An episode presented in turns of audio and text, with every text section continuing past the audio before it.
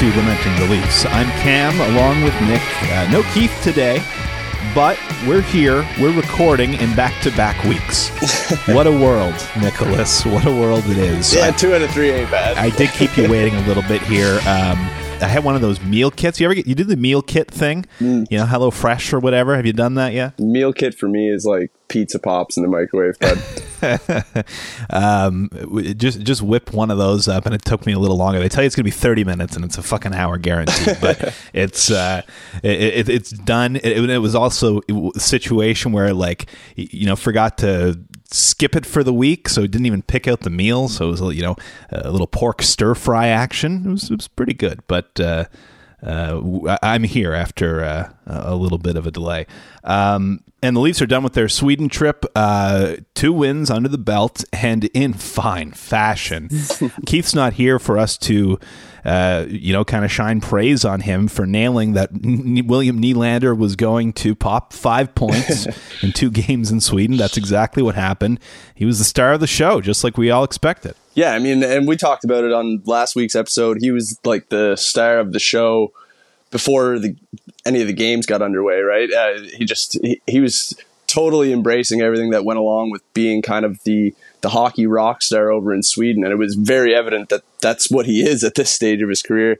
Uh, but yeah, you, you couldn't have scripted it a whole lot better. I mean, uh, the first game on Friday against Detroit was a, a really sleepy outing uh, for the first 40 minutes from the Leafs. I I didn't think the Wings were particularly good either, mind you, but uh, it was that second line led by William Nylander in the third period that completely flipped the game on its ear and, and you know willed the Leafs to a to a third period comeback and uh, a big win over Detroit to start the Sweden trip. And and then what do you say about Sunday? It, like, at, at what point when Nylander got that puck after the Morgan Rielly block, did you feel certain that he was scoring? Because for me, it was as soon as he like cut to center ice and then back outside, it was like he's scoring here. Like there was not a doubt in my mind. It was when he basically sized up Marcus Johansson. You could just see him look directly at him. I could basically hear the Waterboy quote in my head. There's my bitch, and he just roasted him. And uh, yeah, as soon as he kind of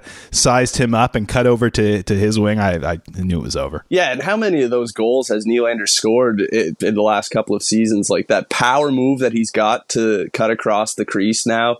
Like he's just he's so strong on his edges, and he's just so strong overall that once he like he sticks that leg out and drops the shoulder. It, it's almost impossible to stop when he has even you know a quarter of a step on the guy that's trying to stop him.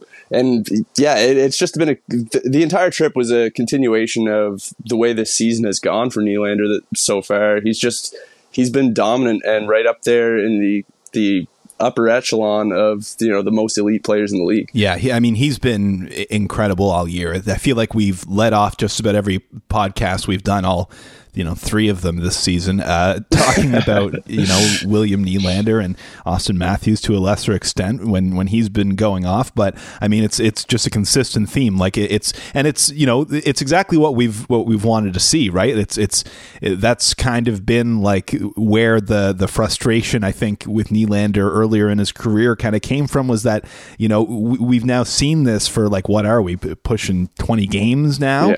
And it- it's every night and it's like you know it- it- we all knew as, as soon as he gets to that point where it's every night it's it's superstar status and no looking back Yeah, the question was never whether he had this ability in him. It was whether you were going to see it on a, a consistent basis. And he's been as consistent as anybody in the league. He's got a point in every game so far this season.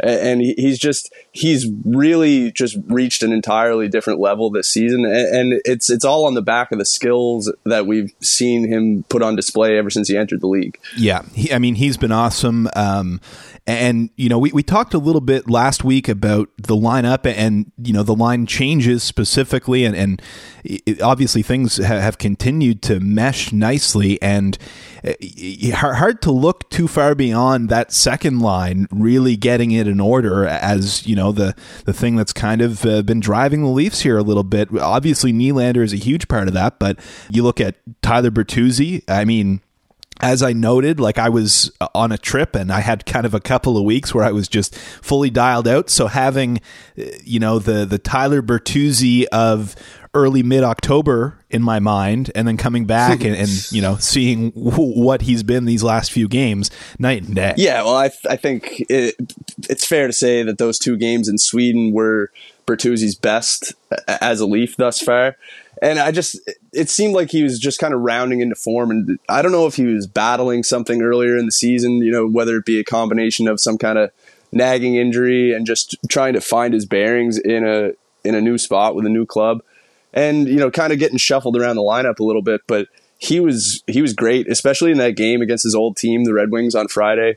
Uh, he was he's kind of got this reputation as a greasy physical player. He's not necessarily like a high volume hitter or anything like that, but he does have the ability to to really catch a guy once in a while. And I thought he was using his body and his strength really well in that game against Detroit. Just really engaged, and I, I thought it, it was really evident. You know, uh, when he set up Tavares for the what went on to be the game winner against the Red Wings, like the little Foligno leap after Tavares banked that. I mean, like we talked about Nylander having a smile on his face all week over there in Sweden, doing all the media and things like that. We haven't seen a smile on Tyler Bertuzzi's face as big as the one that we saw during that game against the Red Wings, and I think rightfully so. He he played a fantastic hockey game and just really played to his strengths and is really kind of just starting to find his place on that line. And I think he was a huge part of the, the success there. Yeah, it makes you feel like he, he had to have been dealing with something early in the season. And uh, how nice was it to be on the uh, uh, receiving end of a Justin Holl donkey brains play? what, what, a what a nice feeling. Yeah, I mean we've seen that go uh, the other way a lot of times over the years. Uh, don't want to crap on old Holler too much there. I think he, he probably got more than his fair share of that during his time in Toronto. But yeah, a, a little bit of uh, poetic justice in a sense there, and especially when you when you account for the fact that it was Bertuzzi doing it against one of his old teams. When you know we've seen that movie the other way around a lot of times too over the years. Uh, basically, you, it, it's a pretty safe bet most times when uh, the Leafs are playing against a, a, former player. You can slap a couple bucks down on that anytime goal, and it's probably going to pay out more often than not. So it was really cool to see uh, Bertuzzi again having his what was probably his best game as a Leaf thus far against his old team, and you know being crucial to picking up the two points there. Sticking with the Sweden thing for a minute, Cam. How cool was it to see Mats so involved with the team again? Oh man, yeah, uh, that was great. Uh, it was awesome to see because I mean, Mats is like you know, Mats has always been like a really private guy, and yeah you know that that relationship feels like it's it's been a little frosty obviously you know with with how things ended um, so it, yeah it was it was so nice to to see him kind of getting his shine properly and I was yeah pretty fired up to see him doing the uh, the pregame lineup in the dressing room, and yeah, it was it was awesome to see them really get him involved. The fist pump when he was coming onto the ice uh, after Sunday's game to yes. to announce the uh, first star, the player of the game, hand out, out the the fancy Rolex to Morgan Rielly. You know, he's still got that fire in there, and you know, like uh, of course he he's admitted as much like he still watches the games he's keeping tabs on the team so it, it was it was almost it was like a nice trip down memory lane for for guys of our vintage. You know, we grew up on Mats, right? And Absolutely. I think maybe it took him for granted a little bit, or, or didn't really appreciate what we had uh, in those years. And it it made me go back and just kind of look at some of the numbers again from from his years with the Leafs, and you know you, you contrast it with some of the uh, the other players uh, on the team in those years and the numbers that they were putting up.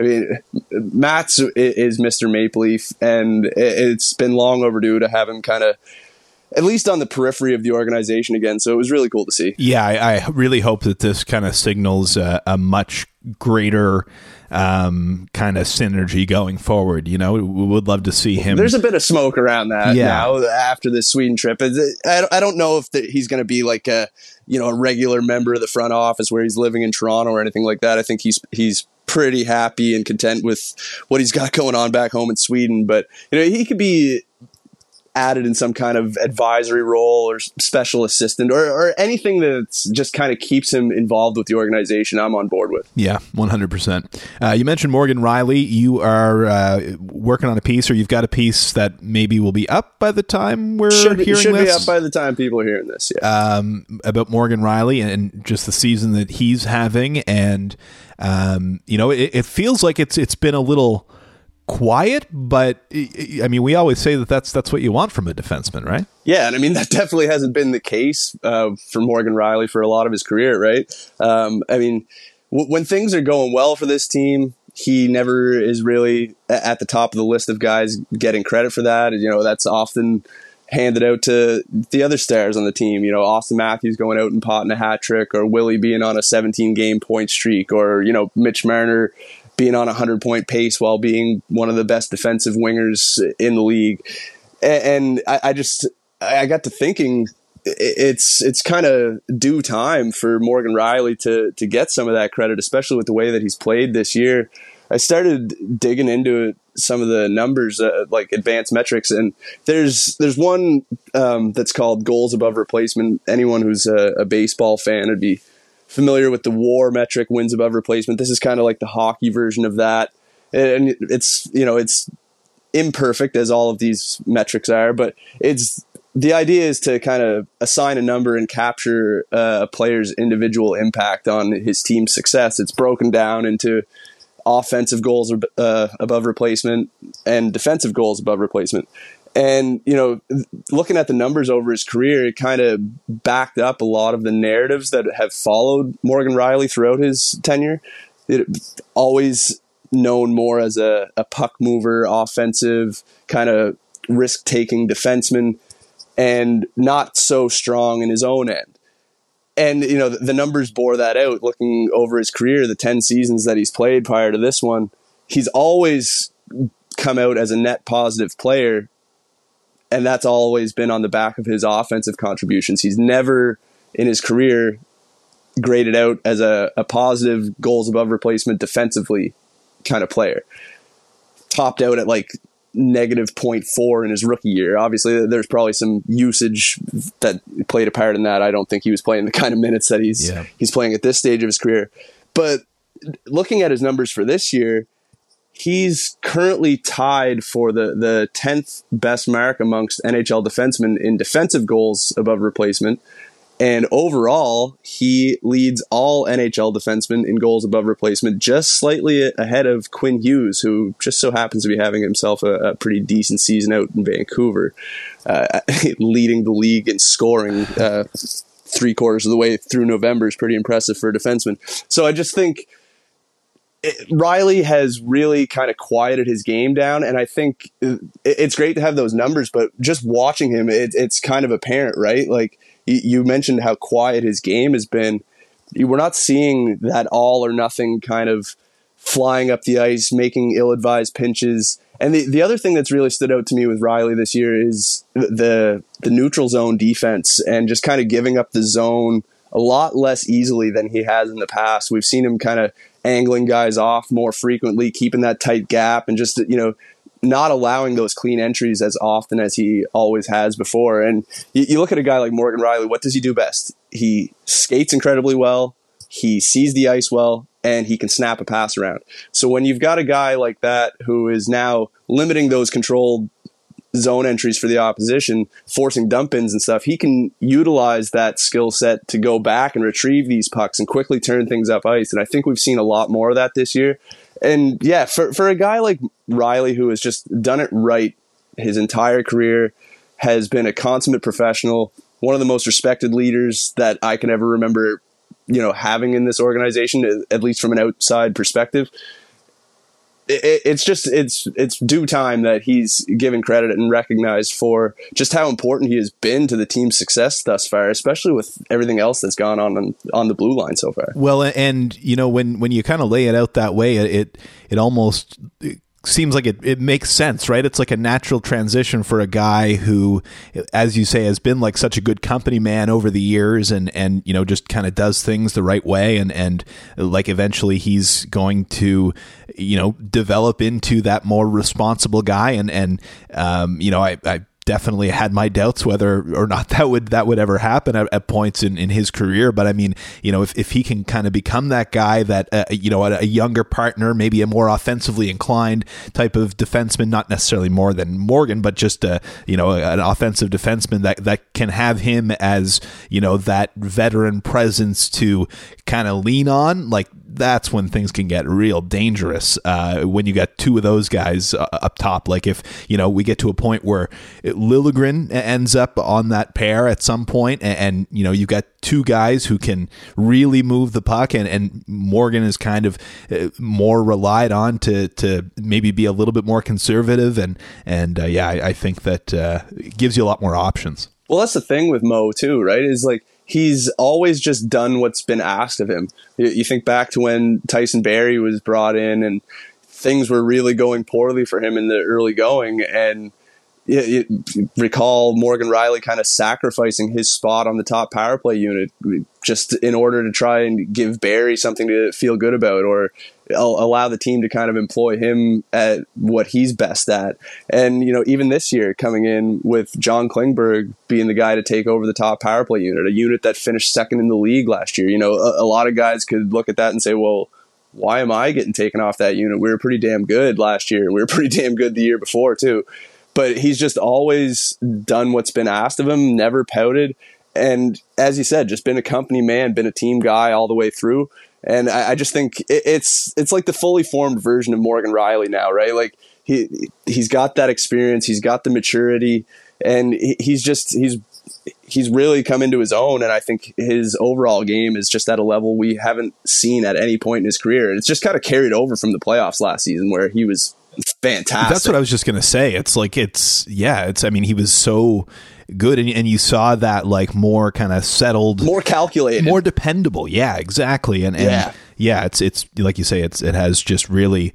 Um, it, it's like something clicked there, and and you know he, he's kind of come to the realization that this is maybe the way forward. You know, and and that's exciting. Yeah, he's like completely limited the the overly risky decisions in the offensive end and he's not getting that top unit power play time as consistently as he was in the past. I mean, that's going to change now with the Klingberg situation, of course. But he's still on pace to match his career high in points that he put up at, I think it was 2018 19. He scored 20 goals, finished with 72 points. He's on pace for the exact same overall point output. And, and that's while improving his overall defensive game and not seeing as much power play time. So yeah, he deserves a ton of credit for what he's done this season. And it's kind of scary to think where the team would be without the way that he has played thus far, given everything else that that's gone on with the blue line. Yeah, well, um, good good way to uh, transition because might be a little more power play time perhaps on his plate uh, going forward.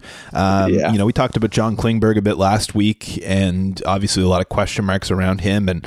I, I mean, n- nothing's really been answered, but it, it, does seem like there's a lot more clarity, and I, I feel like yeah. it kind of seems like uh, this might be the end of the road, at least for his time as, a Leaf. Um, a lot of talk about uh, a bum hip and you know maybe it's surgery and maybe we're, we're talking LTIR Robidas Island I don't know but uh, doesn't sound good well it really seems to be trending that way and I mean what was it like a week ago or a week and a half ago now I said to you guys in the group chat that I'm almost not even like concerned about Klingberg and, and the cap hit anymore just because it seems so inevitable that it's going this way, the LTIR route.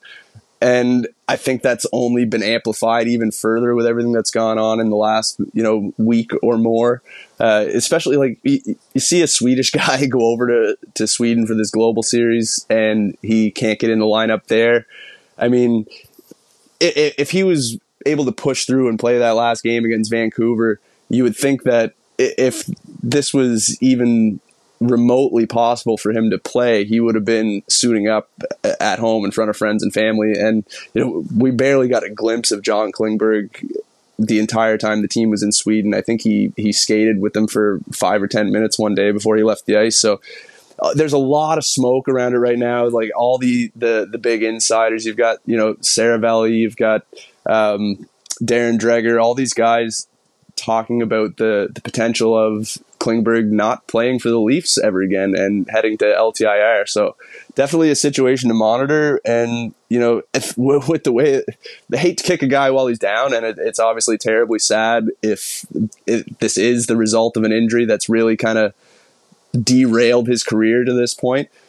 But the fact of the matter is, the Leafs have benefited from Klingberg's absence in the lineup just by simply putting in uh, someone who's a replacement level player in William Lagesson.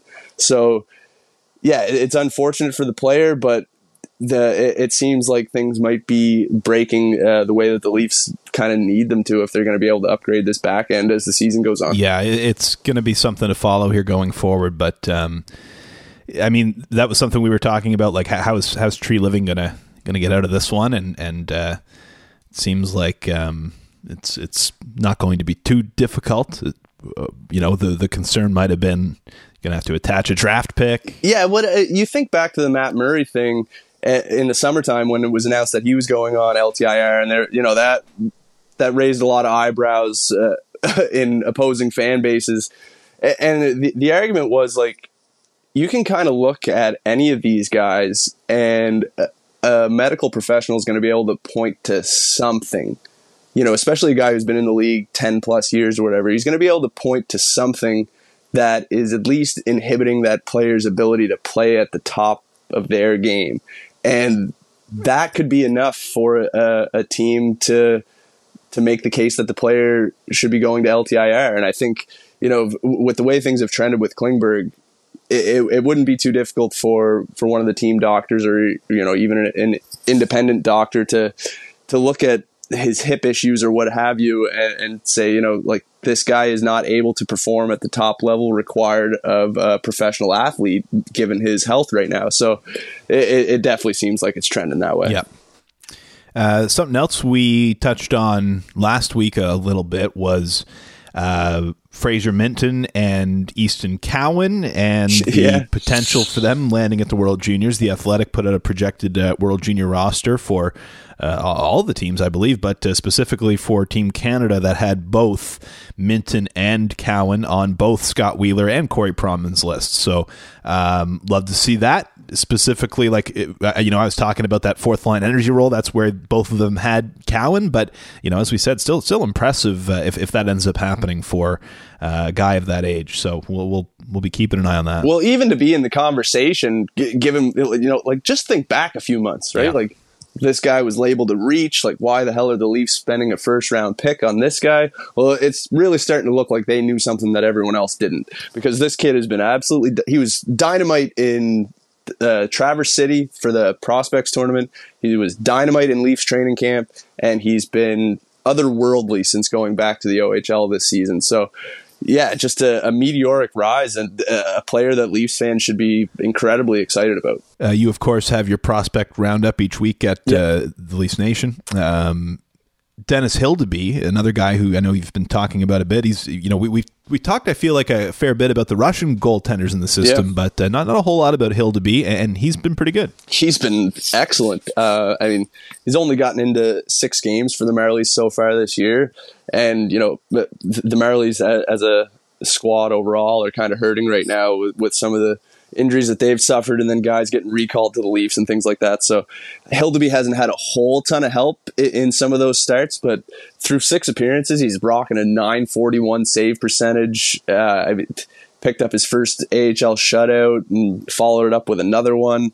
Uh, this guy's just he's super interesting for a lot of reasons like he's kind of been on the fast track right he's, he's a player that went undrafted in his first year of eligibility um, the, the Leafs scooped him up the following year. Not only did they scoop him up, they traded up into the fourth round to get him.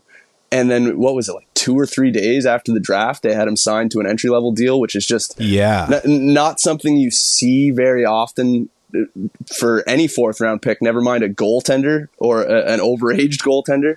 And yeah, like like two three months after the draft, you almost exclusively see the first round picks getting yeah. signed. You know. Yeah, so it, it seemed like this was very obviously a, a, player that the, the Leafs were dialed in on, and they had made a, a priority heading into that draft. And you know, given his age and never mind his freakish physical makeup, the guy stands at like six foot seven, He's 230 plus pounds, and he's a little bit older than the other Leafs goaltending prospects. Uh, you know, even though he was drafted after both Akhtyamov and Peksa, because of you know going unselected in his first year of eligibility. So he's a little further along in his development. Um, of course, he's already performing extremely well in the American Hockey League. So he's he's definitely I, think got a leg up in terms of the goaltending prospects in the organization.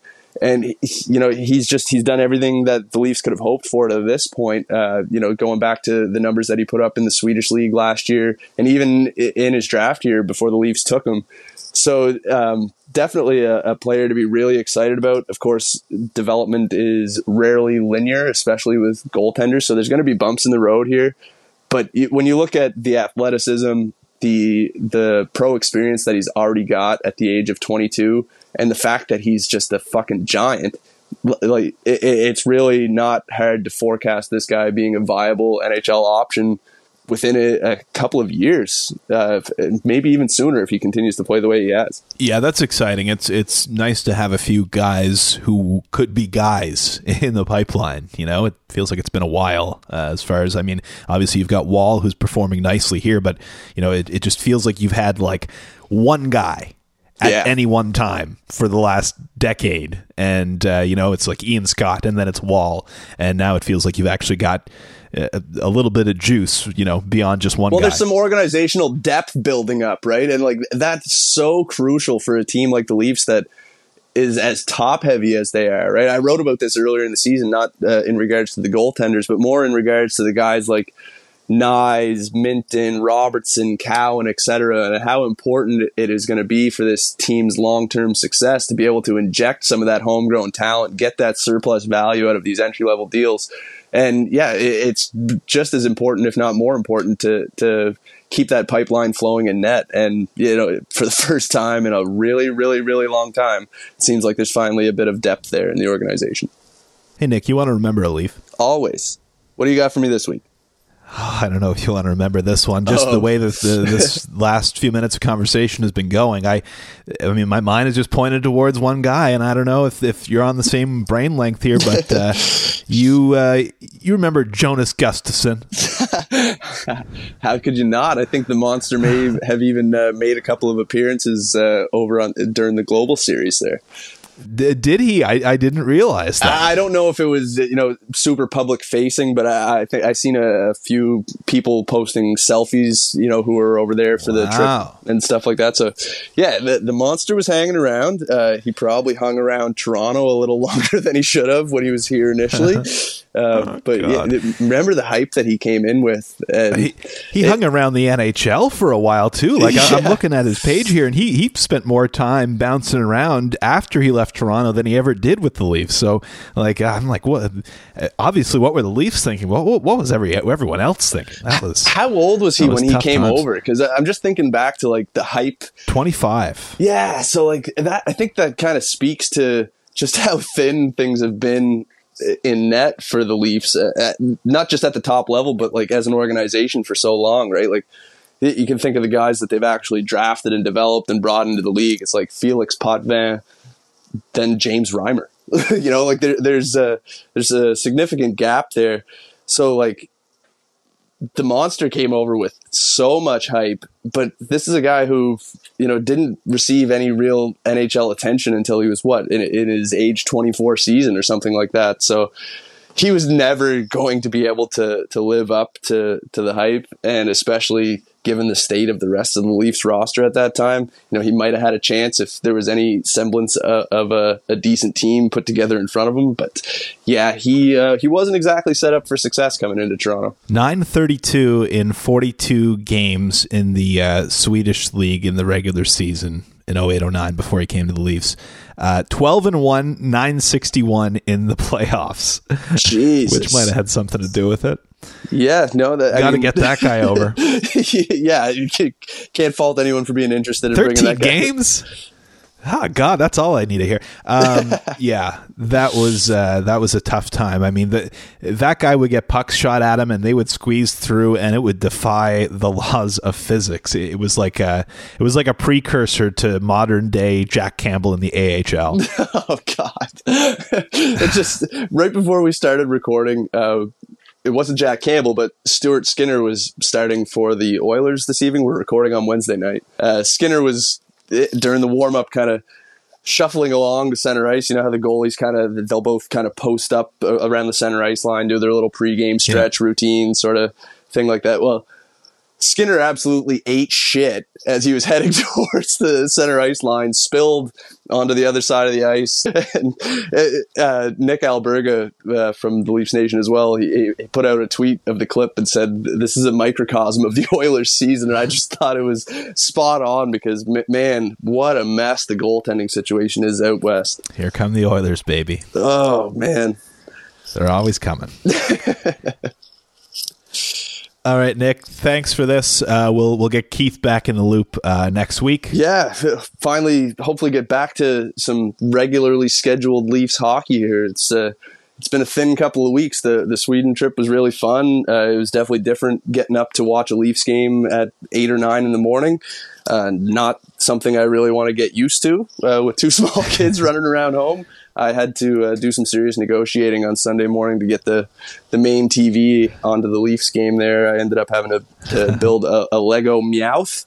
So, uh, okay. A, any Pokemon fans out there? Uh, my, my my two girls are completely obsessed with Pokemon right now, which you know I'm I'm not entirely upset about. Uh, kind of taking me back down memory lane as well. Uh, it's been fun to kind of get back into that with the kids, but yeah, back to the the 7 p.m. Eastern puck drops, please and thanks. That's right. Um, Chicago on, on Friday kicks off a little back to back on the road to get uh, things back underway here in North America, and that's an afternoon game, and then just straight eight o'clock Atlantic all the way through the end of the year at, at that point. So that's beautiful. Uh, that'll be nice. Yeah, love seeing that.